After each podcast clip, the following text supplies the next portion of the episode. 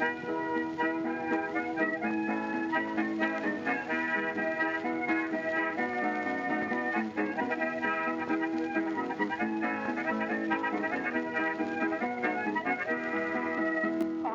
everyone, and welcome to Shot Reverse Shot. I'm Matt Risby. All right, and uh, joining me as always via the miracle of satellite technology, unwittingly he trained a dolphin to kill the president of the United States.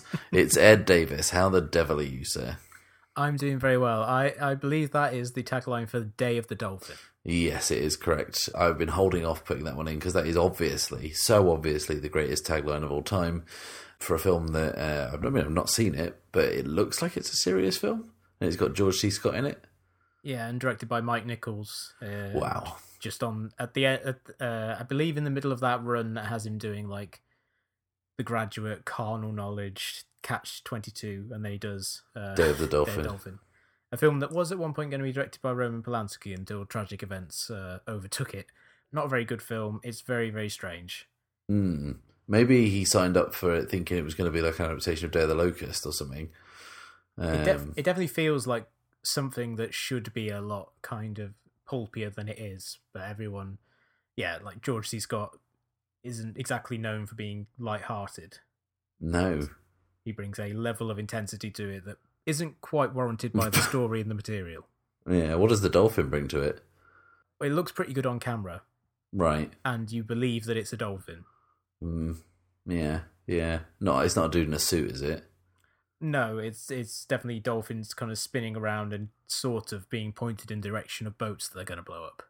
Mm. Fair. Okay. I'll accept it. And uh, if anyone out there's seen it, good luck to you. Because it sounds. I mean, I, I assumed it was a joke film that had been made up, but no. If it's real, it's real. I believe it. News this week, there's quite a lot. I'm going to start by talking about um, Netflix, those kind folks who deliver content to your uh, box. Streaming people, aren't they? That's what they do. They've announced this week two things uh, are going to be coming back. We've got Wet Hot American Summer is going to get a sequel, which is kind of great news because we love that, don't we, Ed? Yeah, the the first mini series they did, first day of camp, was great, and it was lovely seeing the that amazing cast reunited. Even if uh, some of them felt very disconnected from the rest of the cast because they clearly were there for an afternoon Mm. uh, because they were too busy being nominated for multiple Oscars. Um, but yeah, it was great seeing that uh, the the Wain and Showalter sensibility stretched out over ten episodes and watching them take the idea of a prequel and pushing it to kind of the most illogical extremes, such as deciding they're going to explain why a can of beans can talk. Mm. Yeah, yeah. It was kind of brilliant to see people who are 10 years older trying to play people who were 10 years younger than a film they made 10 years ago. Mm. So it's going to be interesting to see because they're now, what, 10 years in the future of 10 years ago, 10 years ago. Yeah. so yeah, they'll, they'll have kind of a lot of fun with that. But yeah, it's Netflix have also announced that they're going to uh, ruin a whole generation of childhoods again with uh, a new version of Watership Down. Yeah, ready to traumatize little children who think, oh, yay, something about rabbits. Mm. Oh no, oh no.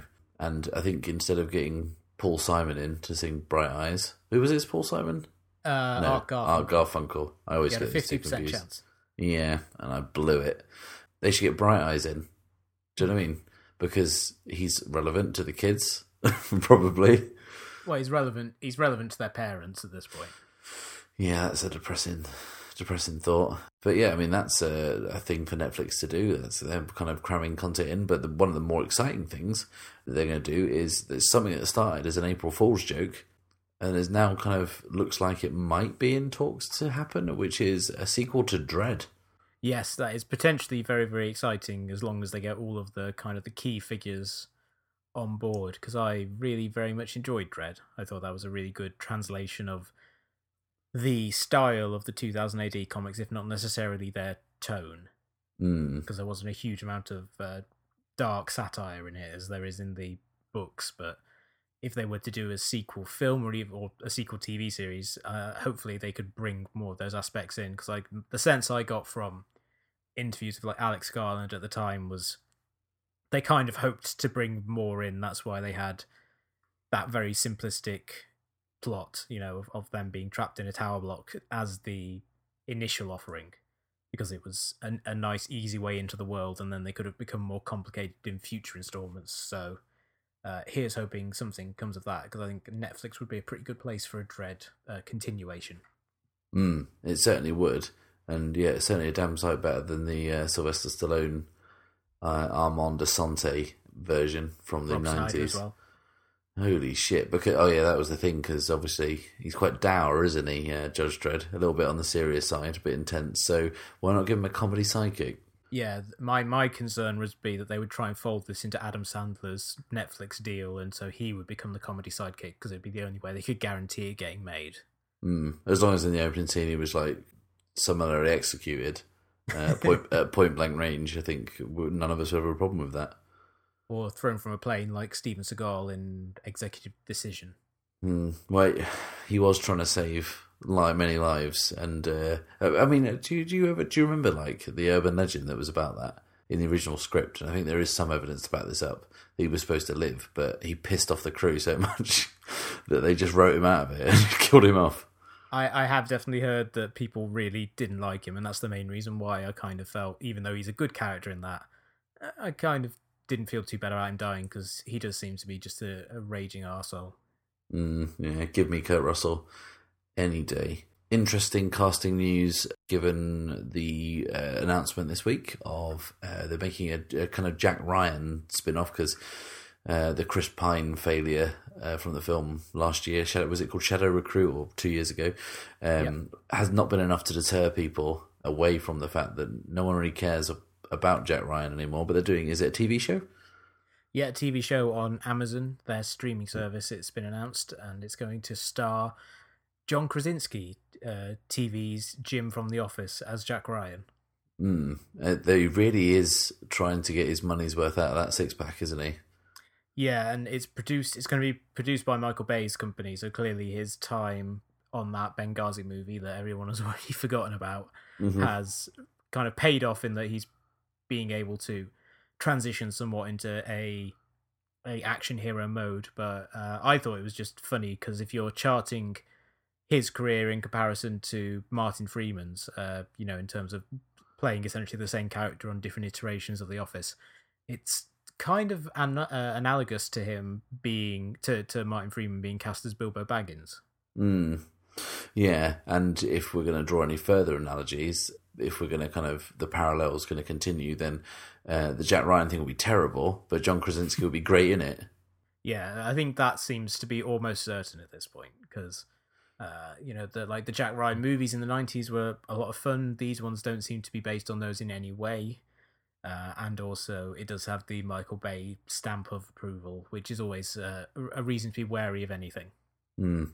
And if it's a Michael Bay, it will be a repeated stamp, uh, a repeated angry, unsubtle stamp. So yeah, From every got- different angle in coverage. Yeah, and some of it in slow motion um, for no reason. Moving on, there's trouble at Mill at DC, isn't there?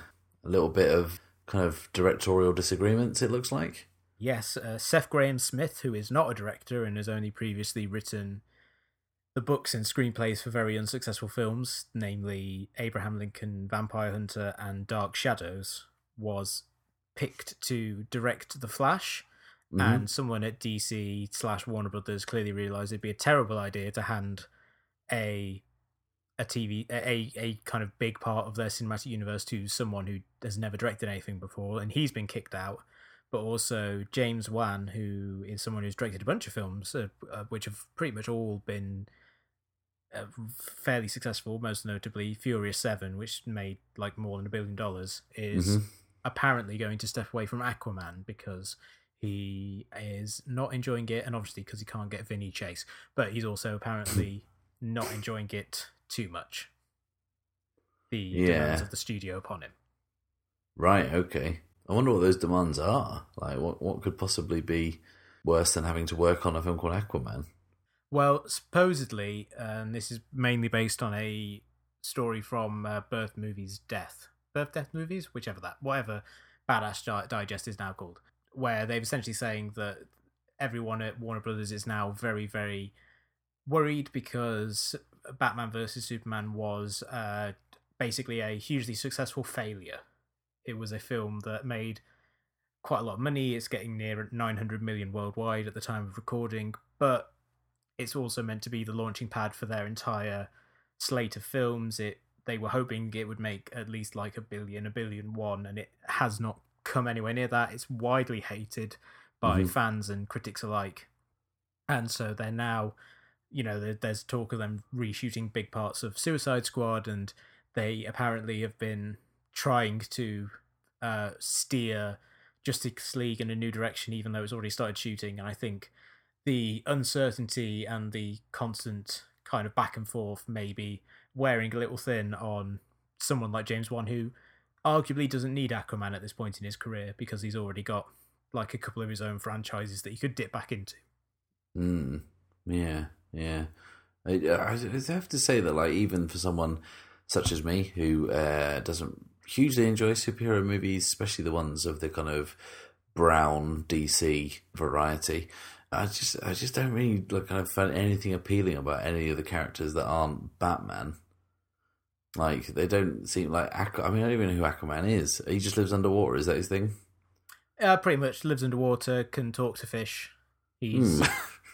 uh, yeah. The, the the problem with DC, I think, is that uh, the characters as originally conceived are they're quite they don't have a huge amount of conflict between them. They don't have a lot of kind of inner life, and some writers have been able to overturn that. Most, but really, Batman is the only character who, over time, that's kind of been baked in that he has this kind of tragic backstory that drives him and that makes him kind of an interesting character. Everyone else is a little plainer, and I think that's one of that's that's the reason why Marvel overtook DC for such a huge amount of time in the actual comics world because they had all of these characters who were just kind of uh, roiling bags of bags of emotion who were constantly fighting each other, and the DC characters all just kind of got along, Mm, and that makes it difficult to make those characters interesting to a new audience because they don't really think of them as characters that have depth and complexity and flaws that are interesting to explore. mm. But they can talk to fish. Yeah, they can talk to fish. Uh, they're weak when it comes to yellow. Mm. Um, yeah, there, there- there's not a huge amount of. Uh, it's not. It's not a particularly deep bench in some respects. No, no. If Aquaman doesn't include the line "down where it's wetter, yes, it is better," take it from me, then I'm not going to watch it. yeah, I mean, there's there's too few uh, wisecracking crabs in the DC films so far. Mm. Wisecracking Crabs is a great name for a band, by the way. like a kind of a blues combo. Uh, I'm up for that if anyone else is. As a spin off from this show. Um, the popular website, IndieWire, is sadly leaving us, isn't it? Yeah, IndieWire for people who are kind of unfamiliar is is kind of a a network of of disparate blogs, including things like Shadow and Act and the playlist. The playlist is kind of spinning off into its own thing. It's going to be its own website starting in the next couple of months. But they've uh, essentially provided a a resource for film critics and also film fans to get their news and analysis on all these things from lots of different different perspectives. Uh, and IndieWire itself has been purchased by new owners who are deciding to uh, shutter the the blog network, and I'm not sure what their plans are for the site itself, but it definitely seems like it's no longer going to be this great uh, great resource that it has been, and it's it's very sad because a lot of really great writers have written for IndieWire over the years and have gone on to do kind of great work in other places, and it was a great launching pad for kind of young critics to get their name out there. So it, it it's incredibly sad to see it go, particularly again because it's the the writers also tended to focus on smaller independent films and when a resource that focuses on that similar to when the dissolve closed it's always a shame that the champions of smaller films that don't cost hundreds of million do- of dollars to produce and market uh, start disappearing Mm. Is we mentioned the dissolve there, and you know this is the second time we've had this conversation in in a, in a kind of a short period. Does it appear to? oh, Sorry, does the the writing appear to be on the wall for kind of niche film criticism uh, online? I think it may be on the wall for niche film criticism that is unprepared to be sublimated into kind of discussion of kind of broader works. Like I feel like the the aforementioned birth death movies has kind of a nice balance there because it does focus on lots of different kinds of movies, but it will also write about DC, you know, uh, director changes and things like that. And I think that if you're willing to make the trade off that you know that a news story about like Marvel casting will get a million hits and an appreciation of like a noir film from the 1930s will get 10 hits, uh, then that's the you know that's I think probably the trade off that you have to make to kind of feel good about it. But the problem is that uh, at a certain point, someone in charge is going to say, "Well, why should we write about the thing that's only getting ten hits?" Mm. Uh, and it then just becomes about chasing the thing that gets you the most attention. So, the end of kind of boutique uh, websites focused on smaller indie things definitely seems like a a sad thing. Though will eventually it'll just be a case for kind of independent hobbyists to try and get the word out about smaller films. Mm. What a uh, what an end game that's going to be. I'm not looking forward to that, to be perfectly honest, because there's too many good writers out there who are kind of struggling to find homes. In a bit of good news, exciting news to uh, end off the uh, the news segment this week.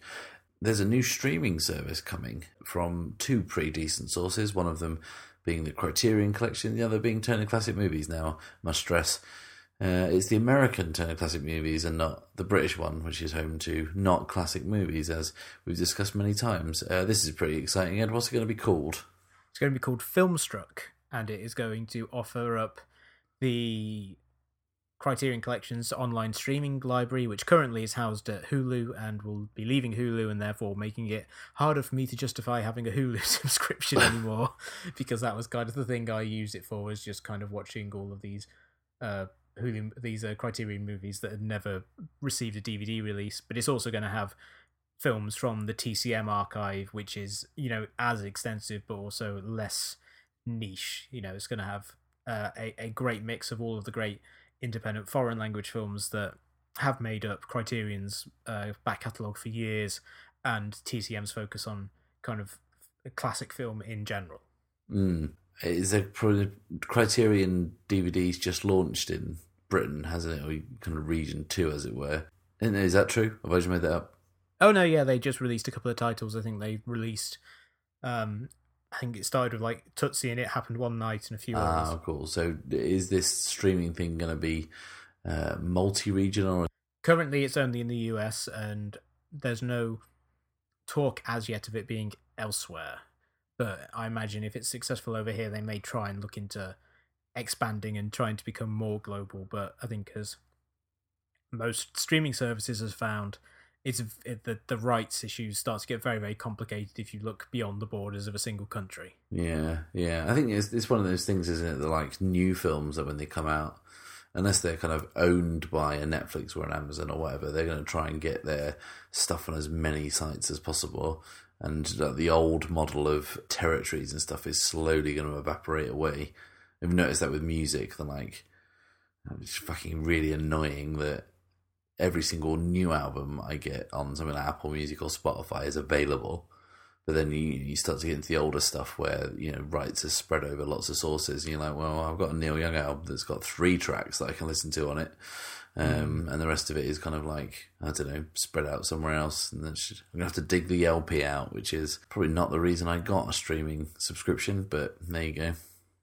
Yeah, it's it's very frustrating seeing that no one really knows how to do all these things because uh, the world has taken a sudden and drastic leap forward in terms in terms of technology, and the old laws don't really apply or keep up. So it's incredibly difficult to kind of work all that stuff up. As uh, I was listening to an interview with the comedian Paul Reiser in the week, who was talking about the fact that they're finally putting out the complete Mad About You and how for years they couldn't put out the last two because of arcane issues with the street the music rights Mm-hmm.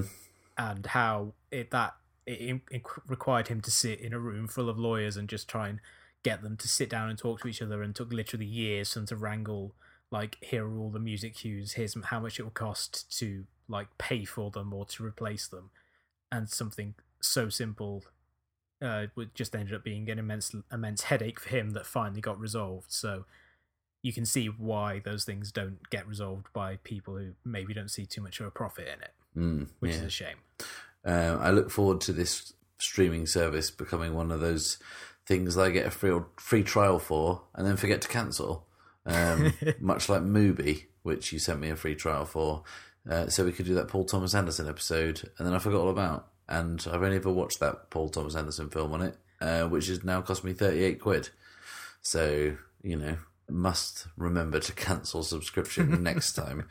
Um, that's how they get you. That is how they get you. Every, everyone has their Paul Thomas Anderson movie in the vault somewhere, just ready to lure unsuspecting people in. Mm. Every every day, I think maybe I should watch something on Mubi because I mean, don't get me wrong, there's some amazing films on there.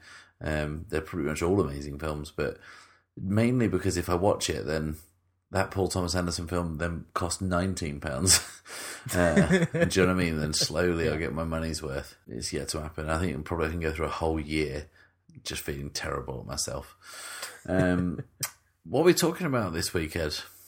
We are talking about uh, sex as the beginning of our new trilogy of episodes Sex, Drugs, and Rock and Roll. Mm, yes, for many a touchy subject. Um, for us, I, I kind of can't believe we haven't kind of touched on it more.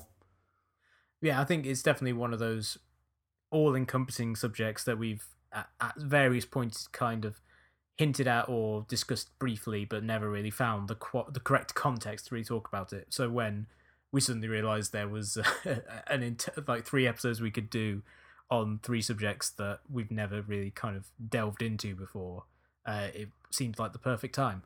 Mm. I did say to Ed before we went on on kind of on air that uh, I was watching in the background uh, while recording this episode a Rolling Stone vintage Rolling Stones concert from 1972, uh, the Exile on Main Street tour, and uh, I could probably talk at length about this very performance in all three categories of sex, drugs, and rock and roll because they seem to have all of those bases covered quite extensively. Yeah, so I think you can say that about most bands, certainly most bands from the 60s, but the Stones, uh, you know, they are at the center of that Venn diagram in a big way, to the extent that it's really just a circle with them. yeah, yeah. Um, but yeah, sex. Uh, I think we should probably start at the beginning and, and kind of a brief history of um, of sex in film, um, especially kind of sexes, uh, sex and its complicated relationship with Hollywood. And it's pretty much been there all along, right back to the silent era and the kind of the the vamp archetype.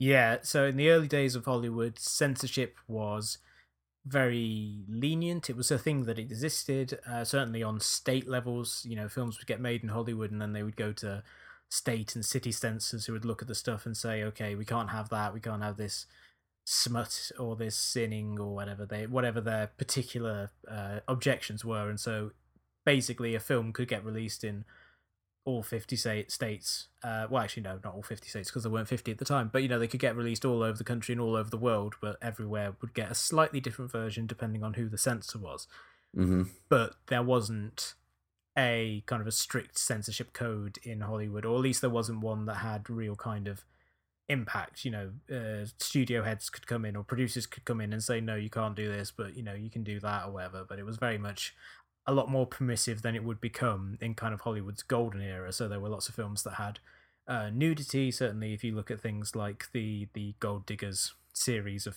uh, musicals, there's lots of very brief nudity throughout all of those films. Uh, Cecil B. DeMille, uh, as we've discussed before, would often include kind of sex and nudity in his biblical epics because he would say, "Oh, this is just an adaptation of a particularly lascivious bit in the Bible," uh, Mhm. which was incredibly hypocritical, but incredibly incredibly clever of him to uh, work his way around the censorship that way. Uh, and then in the 1930s, there were a lot of very public scandals, most not- notably the Fatty Arbuckle scandal, uh, which drew a lot of negative attention towards Hollywood, even though in, in that instance it was a case of a, a man who did nothing wrong being kind of horribly railroaded and his career being destroyed, which is a very tragic thing that people can listen to in an episode of uh, You Must Remember This, which also provided a lot of the background information for this uh, episode. So thanks to Karina Longworth for doing that show. Um, but yeah, the, the production code or the Hays Code came in, which introduced a lot more stringent things, and you get like the Catholic Catholic League of Decency saying they're going to boycott films, and the sex and the nudity don't disappear because sex was kind of the driving force behind most storytelling, really. Certainly in t- terms of like romance and even like action adventure, where you'd have a love interest. But it became more kind of became supplemented and became subtext as opposed to what it had been before, which was very much text. Mm. Yeah, and um, the kind of restrictions of uh, the production code were kind of quite ridiculous in places, weren't they? Like if you like, there's a, the famous one which everyone remembers is is if you had two people sat on a bed together, they had to have one one foot on the floor. Each of them had to have one foot on the floor, which is kind of ridiculous, and is also one of the the staple rules from snooker.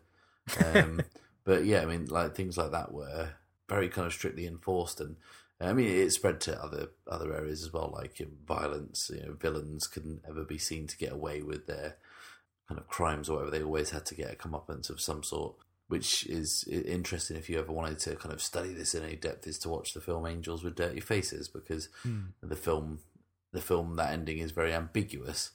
Um, and you're not sure whether that person is getting a comeuppance or they're doing it for, for ulterior motives. But I mean, uh, kind of sex was then, like you say, kind of driven into subtext, and it kind of was very artfully done in a lot of cases. You watch the the Big Sleep, for example, and watch Bogey and Bacall talking about horses.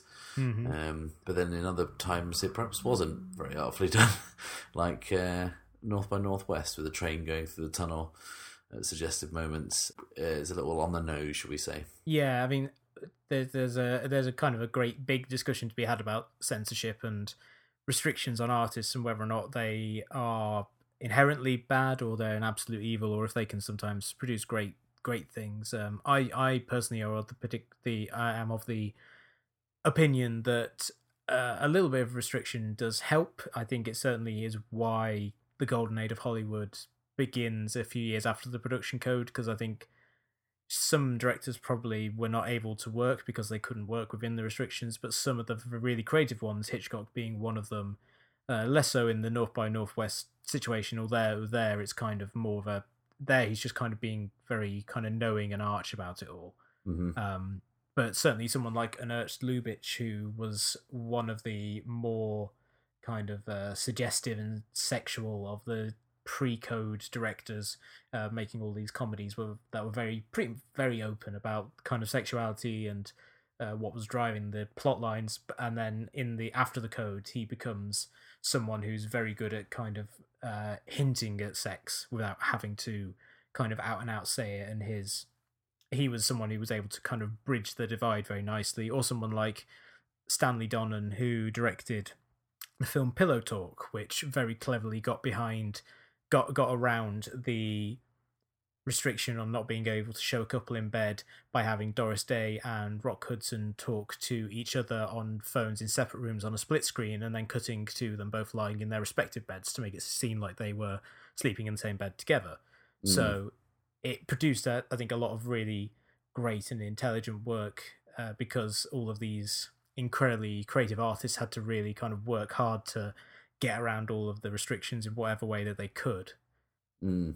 Um, Douglas Sirk is another one uh, who's Yes. kind of well worth talking about. Kind of made these kind of sumptuous melodramas, uh, all about kind of repression and kind of unbridled passion that kind of uh, was uh, kind of buried deeply beneath the surface and uh, would would work it in kind of very artfully.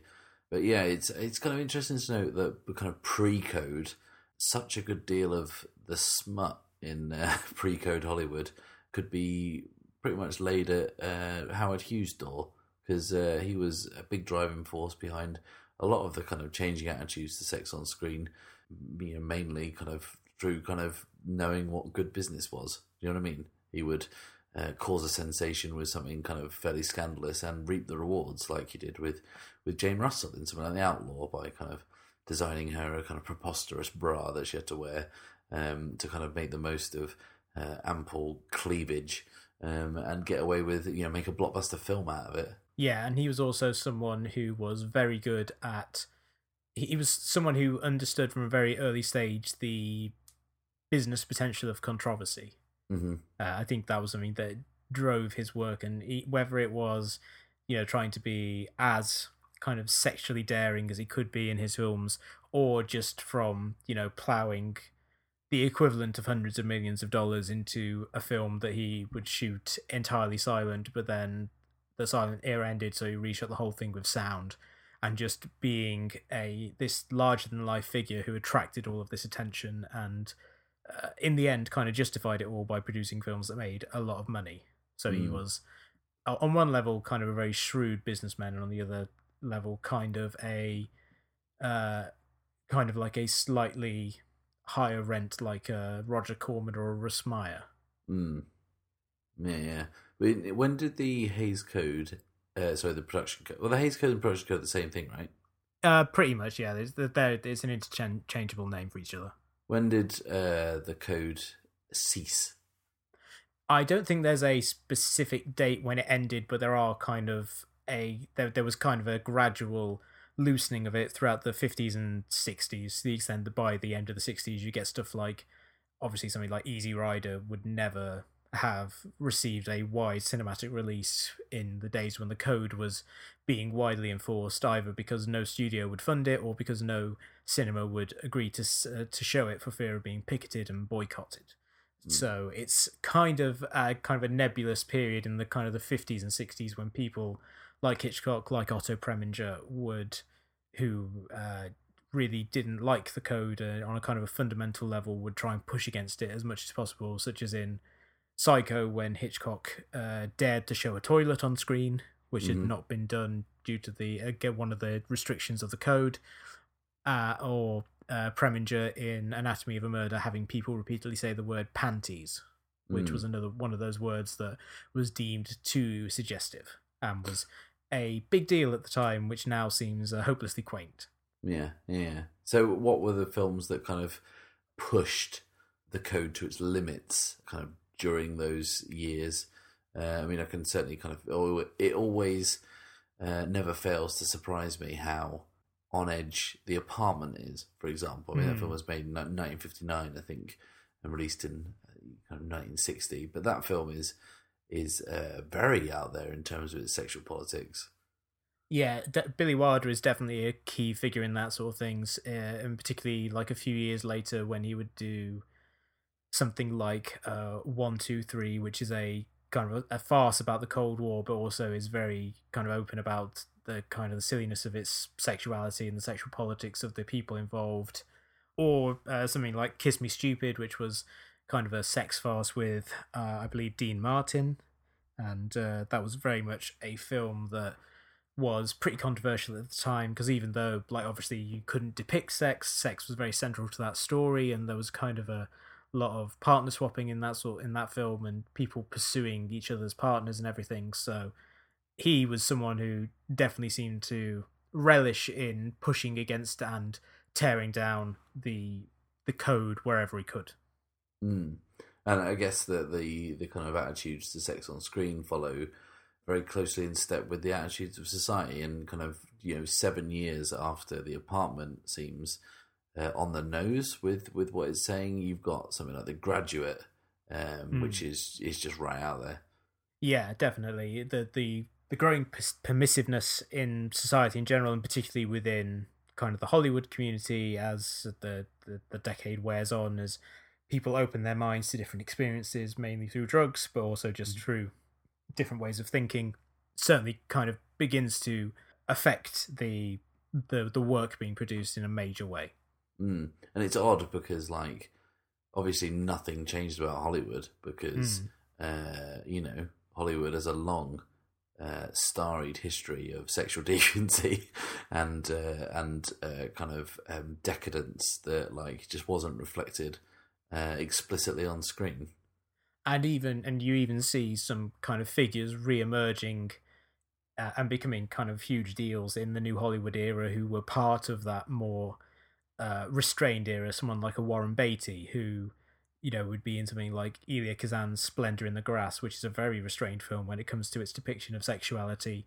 Uh, and then you know when he became a huge star, he was behind Hairspray, which is a film entirely about his character having sex with lots of women. Mm. Yeah, and yeah, not too dissimilar from Warren Beatty's kind of principal, uh, kind of uh, off-screen persona. Is it? Yeah, his his main hobby. Yeah, he's yeah. Uh, that, there's that kind of uh, joke, isn't there? That like you know every leading man in Hollywood is gay, but they're pretty sure Warren Beatty's straight. which is pretty much accurate. Yeah, so in terms of like kind of uh, pushing the boundaries, that kind of new Hollywood era uh, opened it right up, didn't it? But then when did it move into the mainstream? Uh, was it The Graduate and things like that that kind of, and then uh, subsequently Carnal Knowledge? Basically, did Mike Nichols is Mike Nichols responsible for Filth? Uh, I think he probably has a big, big role in it. Certainly, The Graduate was a era-defining film. It was a massive commercial success, and a lot of people saw it. And certainly, his subsequent films, uh, you definitely see him pushing the boundaries of sex in Carnal Knowledge uh, to an extent, I guess, in Catch Twenty Two because there's uh, a lot of male nudity in that film, particularly from Alan Arkin. Um, I don't know if there's full frontal male nudity, but there's certainly you certainly see his arse quite a fair bit when he's being given a medal, and Orson Welles doesn't know where to pin it. Um, but yeah, that that it definitely becomes very very mainstream, and then you get things like uh, in Coming Home, where there's a very strong focus on Jane Jane Fonda, uh, her orgasm as she's being given yeah, oral sex by I think Jon Voight's character. It's been a while since I've seen that film, but mm. that is definitely kind of a big. But that's only a few years after that, and that is the sort of thing that uh, you absolutely wouldn't have had, you know, just like ten years earlier. Mm. Yeah, yeah, and then at what point does it become kind of anything goes? I mean, what I'm trying to get at here is, you know, we're kind of two decades into the 21st century, and it kind of feels like uh, there's no real taboos anymore, unless you know someone's going to fuck a horse live in film, which you know, even if it happened, I don't think people would be that interested. Uh, except in that documentary Zoo. Yeah, yeah, yeah. But yeah, I think it it's definitely by the '90s. It's it's pretty much as mainstream as it gets. I think that the '90s is probably the last time where the idea of kind of big movie stars having sex on screen was exciting because you have a whole string of erotic thrillers or or films where the uh, effect of sex is is kind of a huge part of it. You have something like Indecent Proposal, where that is obviously a big part of it, but also Basic Instinct, Fatal Attraction. These are all kind of films where that where you take something that had been essentially confined to video stores for a long time to the the uh, pornographic market, the softcore market suddenly becomes uh, something that is is practiced by mainstream filmmakers in a very glossy way. Mm. Uh, and after that, and certainly in the last kind of couple of decades, possibly because of the kind of the growth of internet porn, it's become something that's less interesting to mainstream audiences. To you know, the idea of seeing more uh, restrained sexuality on screen is less enticing when you can see kind of a, a world of absolute horrors online. yeah, yeah. Um, I mean, I, mean, assume, kind of, I assume so. well, it kind of gets to the thing that Burt Reynolds talks about in Boogie Nights. You know, the whole idea that when the '80s comes along and people shoot porn like really cheaply on video, people don't care about story anymore. That is kind of that's kind of the same thing that happened uh, in the '90s. As you go from films that are kind of constructed in a way where the sex is, is kind of the main marketing point, but you still essentially have a story to uh, the idea of sex in a film being incredibly kind of staid and boring, except in instances where you get something like a Lust Caution or a Nine Songs, where you have it, you know, unsimulated sex or allegedly unsimulated sex in uh, in Lust Caution. I don't know if that's ever been confirmed, but you know, stuff that would get a film like an NC-17 rating, and you get a bit of buzz building up around the uh, fight to get a lower rating for depicting sex. Mm. I think the answer to all this lies in um, Team America, doesn't it?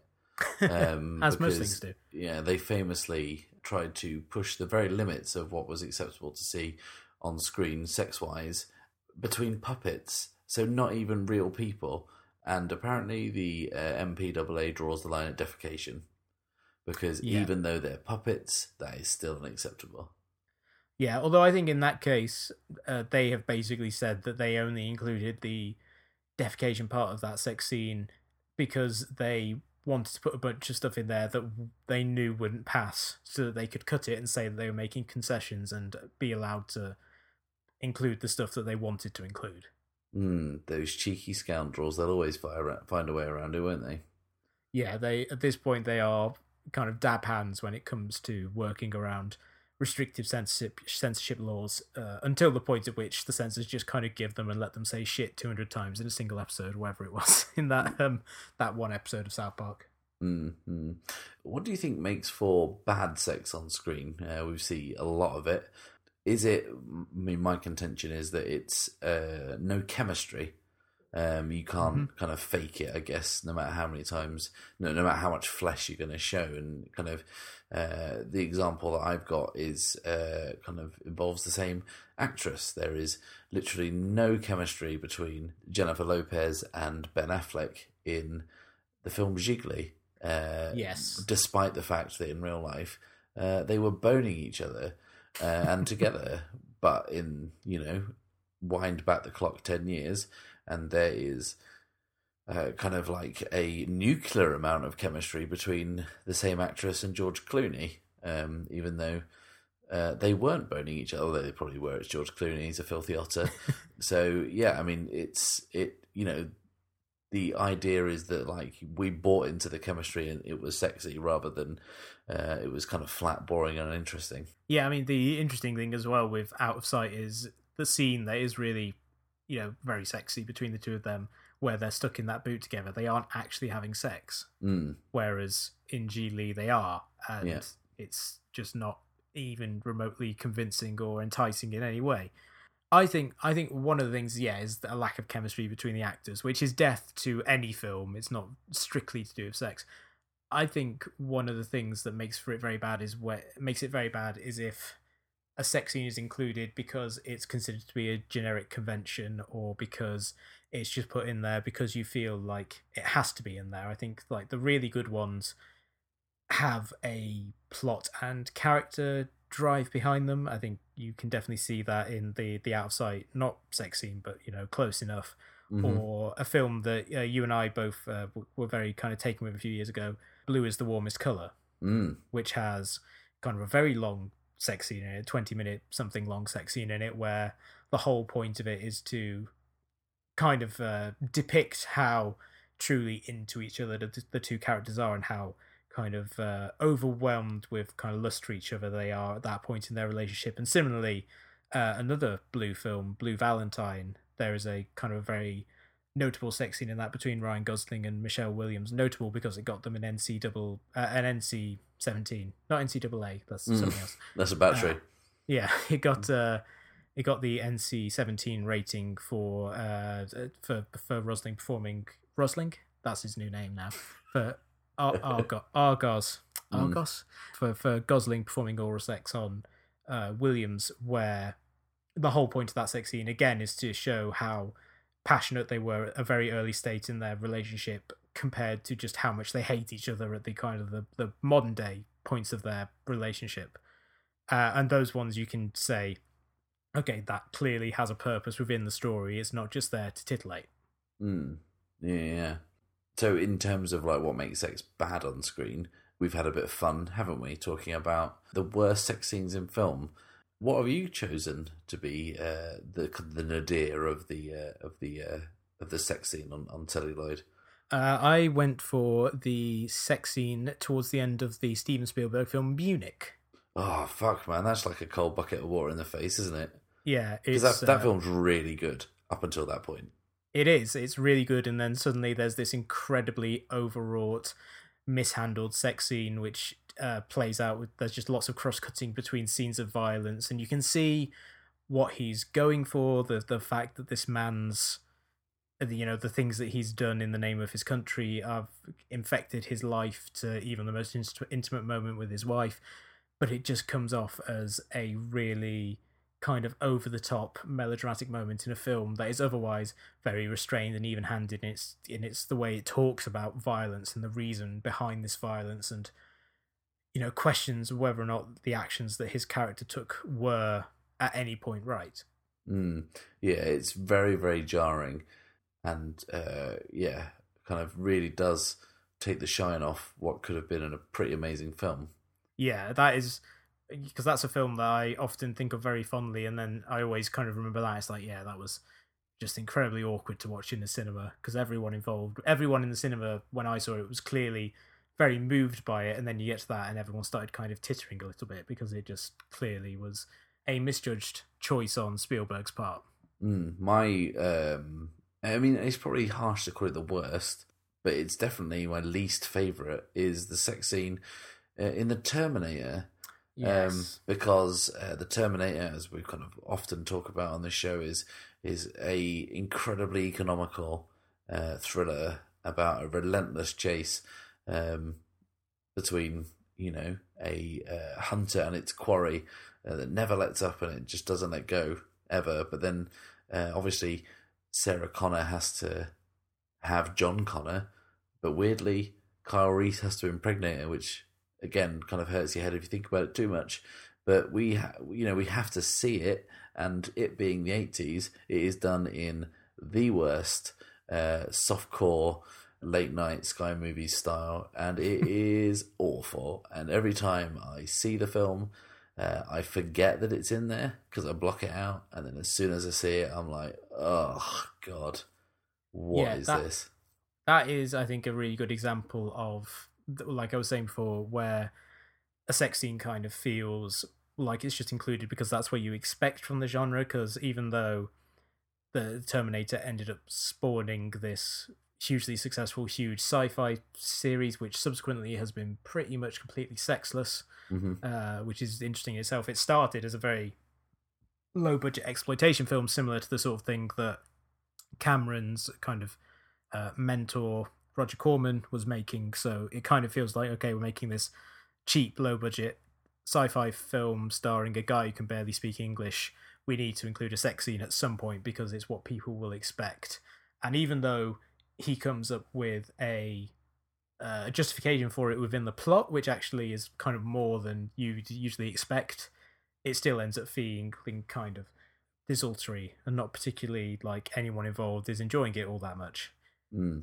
Yeah, at least for the audience. Hmm. Um, One, uh, a, a theory I have, I'm trying to think of why so many of the sex scenes aren't particularly good. I wonder how much of it is to do with the fact that it's probably the one part of filmmaking that directors get really uncomfortable about actually directing people to do. mm, Because I feel like if you're directing a sex scene, you have to kind of reveal uh, something about your own kind of peccadillos. And most directors, you know, they want to be controlling and they probably don't, they're not in front of the camera because they don't want to reveal much about themselves. And so that's why they just end up falling on very kind of generic shooting styles and actions. Uh, Hmm. And why someone like Russ Meyer made films that had a lot of very fun sex scenes because he was very shameless about what he was into. Yeah, that guy was as perverse as a pink pickle. That guy. But yeah, I mean, I, well, I mean, your case study there could be something like Eyes Wide Shut, Hmm. um, a film in which uh, Kubrick is a, a kind of notoriously cold fish, shall we say, um, has the you know Hollywood power couple at his disposal, and you know his. Uh, he was notoriously controlling to the degree that that film took what like a year to film. Yeah, something like a year, year and a half, uh, a a uh, relationship destroying length of time. Yes, yeah. I mean, he just needed a nudge. Let's be honest. But I mean, I mean, the sex in that is is is kind of very cold and uh, and kind of off putting. There's, there's nothing particularly. Well, I mean, it's it's what I would expect of a sex film directed by Stanley Kubrick to be like. Yeah, and I think there it kind of uh it kind of fits the tone that he's going for and the story that he's telling. But yeah, that is it's very much a situation where if that film was meant to be warm or meant to be sexy, you could look at that and say, yeah, this is clearly just what sex with Stanley Kubrick was like. Mm. yeah, yeah. Which is is not a burning desire I want to to kind of see resolved, if I'm honest. But yeah, I mean, I don't really. I I, kind of perhaps don't think that directors find um, sex scenes as awkward as as you might think. I mean, the way that sex scenes are generally shot. Um, with kind of closed sets and like minimal crews and stuff, and the fact that any scene on any film of doing anything is so false and so fake Mm. that I, I think there's probably less uh, intrusiveness and, and than there is. I mean, I suppose the the real only way to figure it out is to do a rigorous scientific study using Hollywood's biggest deviant directors. Yeah, who would be on that list? Do you think of the current Zack Snyder probably I mean, based on Sucker Punch? yeah, I mean, essentially, if his kind of sexual proclivities include just noise and upskirt, um, then then yeah, and kind of uh, very sexualized, borderline jailbait girls running around in their pants with machine guns because he thinks that's what female empowerment is. Yeah, I think he he would certainly be very high on the call sheet if you were to make that uh, that study. Yeah, I think. I mean, is it fair to say? I mean, I know that neither of us are Sucker Punch or Zack Snyder fans, but is Sucker Punch the rapiest film ever made? uh, it's certainly the most implied rapiest film ever made. Mm, always kind of like the the entire film's atmosphere is kind of thick with kind of implied, almost imminent sexual assault in every scene. Yeah, it definitely has a feel to it that is. Uh, yeah, even thinking about it now, I just feel very skeeved out by the whole thing. Mm. And just watching for the first time, it's like something horrible is going to happen at any moment. I just know it. And well, the fact that the uh, empowering fantasies comes from the main character doing a sexually provocative dance for men probably probably says it a lot, really, about the sexual politics of that film. Mm. It was just like he was like, well, we're gonna have uh, an empowerment fantasy with uh, a girl fighting samurais, and they're like, oh, yeah, cool, man. They're like, yeah, well, that's not. The girls are dressed like schoolgirls, and I'll shoot them all from low angles, and they're not just samurais; they're kind of giant samurais, and they're okay, right? That might be a little troubling. And he's like, right, okay, one more thing, they've got dick noses. I've forgotten about the dick nose. The dick nose samurais, and the way that that is shot is just like it's so fucking creepy. It's so creepy. Like, oh, that guy. How does he get away with it? I don't know. Dick Nose Samurai is a good band name as well. This episode, I think, has been rich with them. Yeah. What kind of music would that be? I think it'd be kind of. Kind of post punk. Uh, I think it'd be MOR grindcore. Mm. So, like when grindcore has become mainstream and boring, that's what Dick No Samurai would make. yeah, I like that. I like that. So we've kind of plumbed the depths of uh, of sex on screen. Who did it the best, and uh, and kind of you know what makes a good sex scene? Is it purely just a connection and chemistry you just captured in a subtle, uh, unexploitative way? yeah, I think that is kind of a big part of it. I think it has to be rooted in the in the characters in the same way that good action sequences or good comedy comes from having characters that you can identify with and that you genuinely like. I think that's half the battle is making people care about the characters because if you don't care about the characters, then you might as well just be watching porn. Mm. You know, that's kind of the main thing that is important is that you care about them and think that they have some sort of chemistry together. Mm. Um, and then you know anything beyond that is is just down to kind of technique and and where the where the sex scene falls in the story if it has a purpose if it says something about the characters if it's revealing in any way. I think a good example of that would be like the two sex scenes in a history of violence. Hmm where the two are very different. The first one is kind of very playful and is you know about a married couple kind of role playing and just kind of trying to spice things up and the other one comes like later in the film and it's kind of very sudden it's very jarring and it's very kind of raw. And you can definitely see that the characters are in very different places mentally and in terms of the story and what's happened in their lives between the two. I think that's a really good example. It's a really good film in general. We've talked about history of violence a lot in the past about what a great film it is. But i think that's a really good example of how you can use sex to tell a story and how you can use it to inform characters in a in a way that is not just kind of uh, kind of titillating, enticing for an audience, but genuinely has some sort of impact. Mm. I think the the, the always uh, the gold standard of sex scenes for me will always be "Don't Look Now," Mm. um, and you know we talk about kind of the the, the characters and, and kind of uh, uh, how you know those scenes can kind of express something that the whole film is about. Uh, you know, a couple coming to terms with the loss of their, their child and and they kind of move to Venice and they I mean that film is so rich with imagery of death and decay and everything and there's just a beautifully tender moment where there is a suggestion uh, after this kind of sex scene there is a suggestion that they uh, may well have created a new life uh, and that she might well be pregnant um, and there kind of is this rebirth going on, only to be ru- ruined by a kind of like midget in a red coat. um, but you mean that is what I think of uh, when I think of like a good sex scene. Um, not my favorite. My favorite sex scene is obviously from Wet Hot American Summer. and uh, between Bradley Cooper and Michael Ian Black because that comes from nowhere. that is fucking hilarious. and also remarkably tender. Yes, absolutely. Because like I, I was like, okay, it's funny. These guys are obviously into each other, and then it was like, hey, do you want to come to the shed and help me with this thing? And they're banging, and I was just like, that is hilarious. And, And it's just so funny, and the way it's done, and the fact that Bradley Cooper is who Bradley Cooper is now makes it even funnier.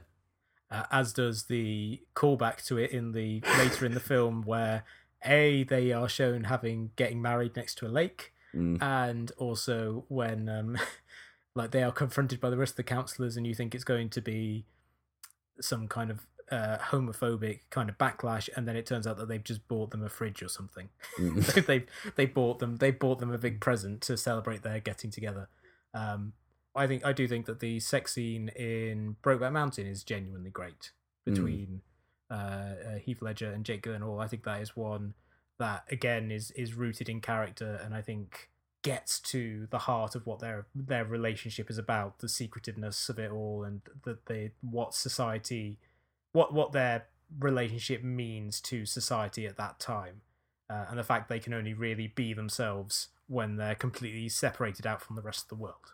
Mm, mm, absolutely. So we've kind of run the gamut of sex this week, and uh, you know we've turned the air blue uh, with the, with the kind of uh, this filth. Um, so let's move on to recommendations. What have you got this week, Ed? I'm going to recommend a web series which uh, I should I've only just recently discovered, but I should have discovered earlier because it's by one of my very favourite people on the internet, Jon Bois, who people may know best as a writer for SB Nation, where he created a series called Breaking Madden. Which uh, is very close to my heart, uh, and he also did a series called "The Death of Basketball." Well, not which series, is an article. which, which is amazing. With the yeah, yeah, it's the the is it a three part or is it just the one? Because I've only seen the last bit of it. Uh, I'm pretty sure it's just a one part where he just describes. Uh, ba- basically, his his for people who don't know, Breaking Madden and this this uh, basketball thing were situations where he would take the cr- player creating models in uh, Madden and also in NBA Y2K, um, uh, NBA 2K uh, 14, I think, and he would create insane scenarios. And in the Death of Basketball, he basically creates the absolute worst NBA players and sees how long it takes for basketball to become unwatchable.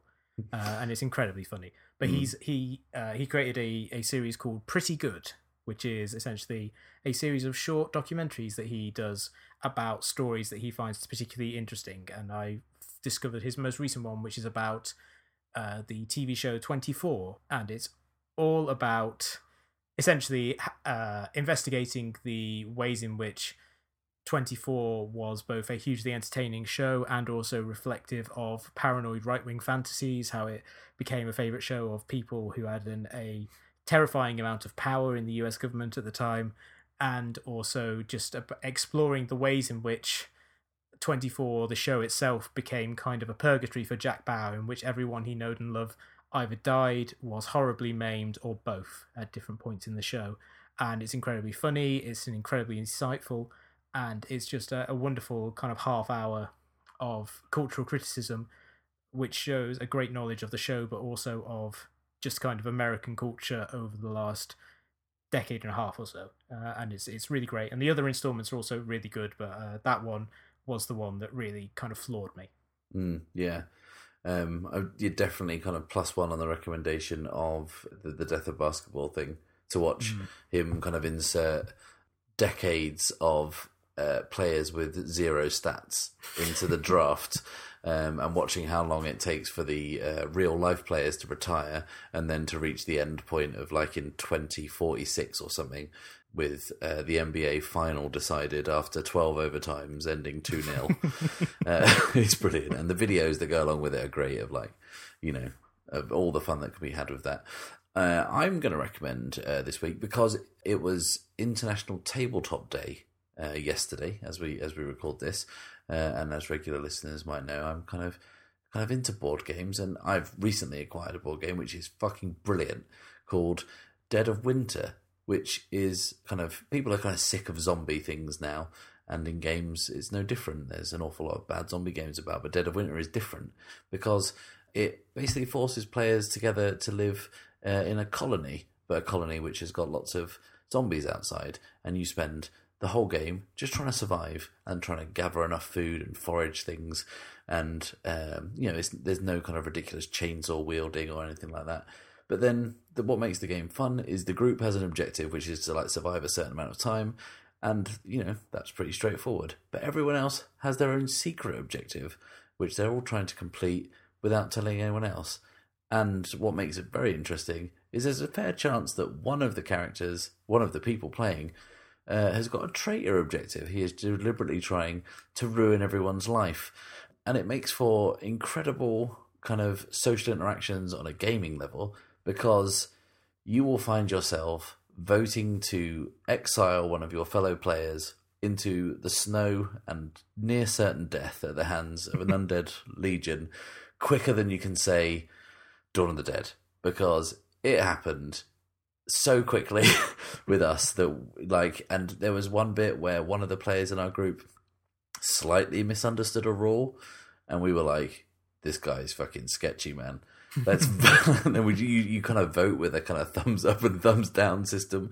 So we just all all immediately kind of voted to exile this guy who had just misunderstood a rule about something and he was out there man. He was out there dying in the snow whilst we were, and then we you find out immediately if they were they were the traitor, and we played for hours and hours and hours. All this mistrust, all this kind of like, did you put food in the in the contribution pile? Because I'm pretty sure I put some in, and someone put a spanner in there instead of food, and it, it's just basically the thing as a board game.